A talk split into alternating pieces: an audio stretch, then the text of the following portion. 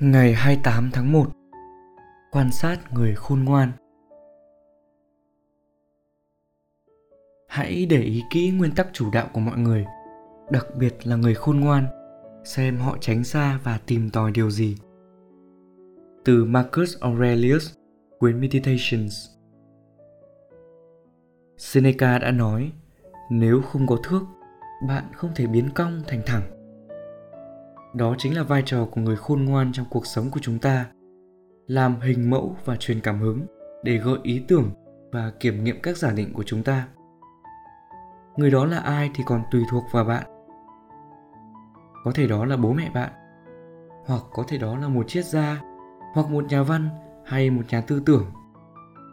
Vậy liệu chúa sẽ làm gì? Đó là hình mẫu đúng đắn cho bạn.